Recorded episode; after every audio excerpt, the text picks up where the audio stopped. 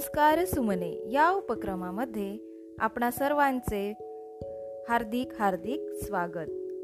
आजच्या गोष्टीचं नाव आहे परस्परांचं अतूट नातं. आता आपण या कथेतून ऐकणार आहोत वृक्षांचं पक्ष्यांचं प्राण्यांचं अतूट नातं कसं आहे? चला मग ऐकूया आजची गोष्ट. एके दिवशी जंगलातील वृक्ष आपसात तीव्र संतापाने बोलत होते.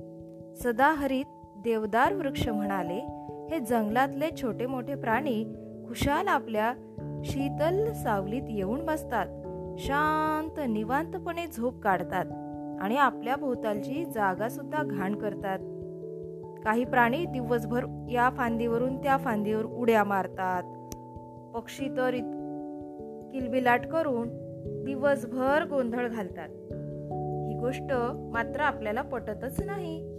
आपण वृक्ष झाडं झुडपांनी त्या प्राण्यांना समजून सांगायला पाहिजे. त्यांना बऱ्या बोलांनी कळलं नाही तर चांगलाच धडा शिकवायला पाहिजे. त्यांना अद्दल घडवलीच पाहिजे. सगळ्यांना प्राण्यांचा खूप राग आला होता. सगळ्या झाडांना. शांत व्हा मित्रांनो शांत व्हा. प्राण्यांपासून आपली सुटका करून घेणं हे आपल्या हिताचं नाही बरं का? प्राण्यांपासून आपली सुटका म्हणजे मोजा शेवटची घटिका. आपलं जगणं आपलं अस्तित्व धोक्यात घालणं आहे. असं प्राचीन वटवृक्षाने वटवृक्षाने म्हणजे वडाच्या झाडाने सगळ्यांना समजावून सांगितलं. वटवृक्ष म्हणाले आपण वृक्ष झाड झुडपे सगळे प्राणीजीव आणि माणूस यांचं परस्परांचं अतूट नातं आहेत.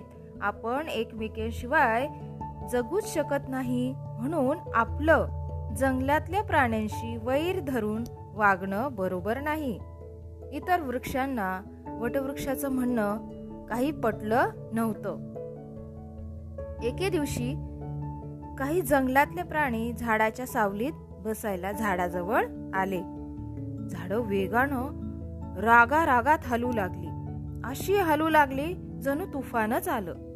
झाडांच्या हलण्याचं भयंकर वादळी रूप पाहून झाडाच्या सावलीत बसायला आलेले सगळे प्राणी भिवून सैरावैरा पळू लागले.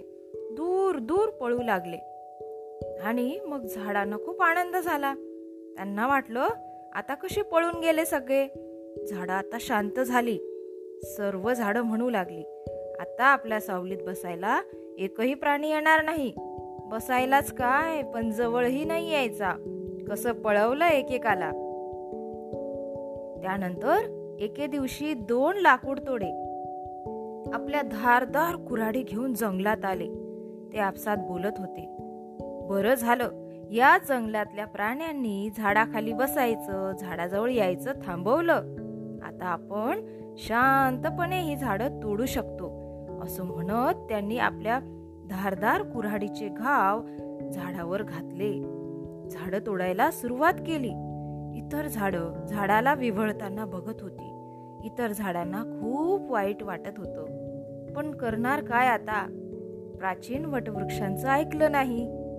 वटवृक्षांचं म्हणणं बरोबर आहे. जर त्या जंगलामध्ये प्राणी असते झाडाजवळ जर ते आले असते तर हे माणसं पळून गेली असती आणि झाडं तोडले नसते. वृक्ष प्राणीजीव आणि माणूस यांचं परस्परावलंबित्वाचं नातं आहे. आपण एकमेकाशिवाय जगू शकत नाही. हे अतूट नातं आपण जर जोपासलं नाही तर आपला विनाश हा निश्चित आहे. हे त्यांना पटलं. आणि सर्व झाडांना आपल्या स्वार्थी वागण्याचा पश्चाताप झाला. अशी आजची गोष्ट. धन्यवाद.